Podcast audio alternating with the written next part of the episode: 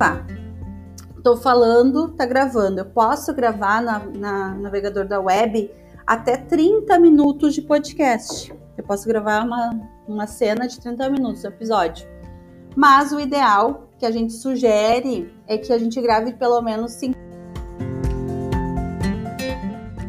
minutos, para não ficar tão cansativo para quem está escutando. Até pode ser 30 minutos do episódio, mas a cada episódio, 5 minutos, porque daí a pessoa pode escolher o que ela quer escutar naquele momento ali e não ter que ficar presa em 30 minutos para ver algo muito específico assim daquele assunto.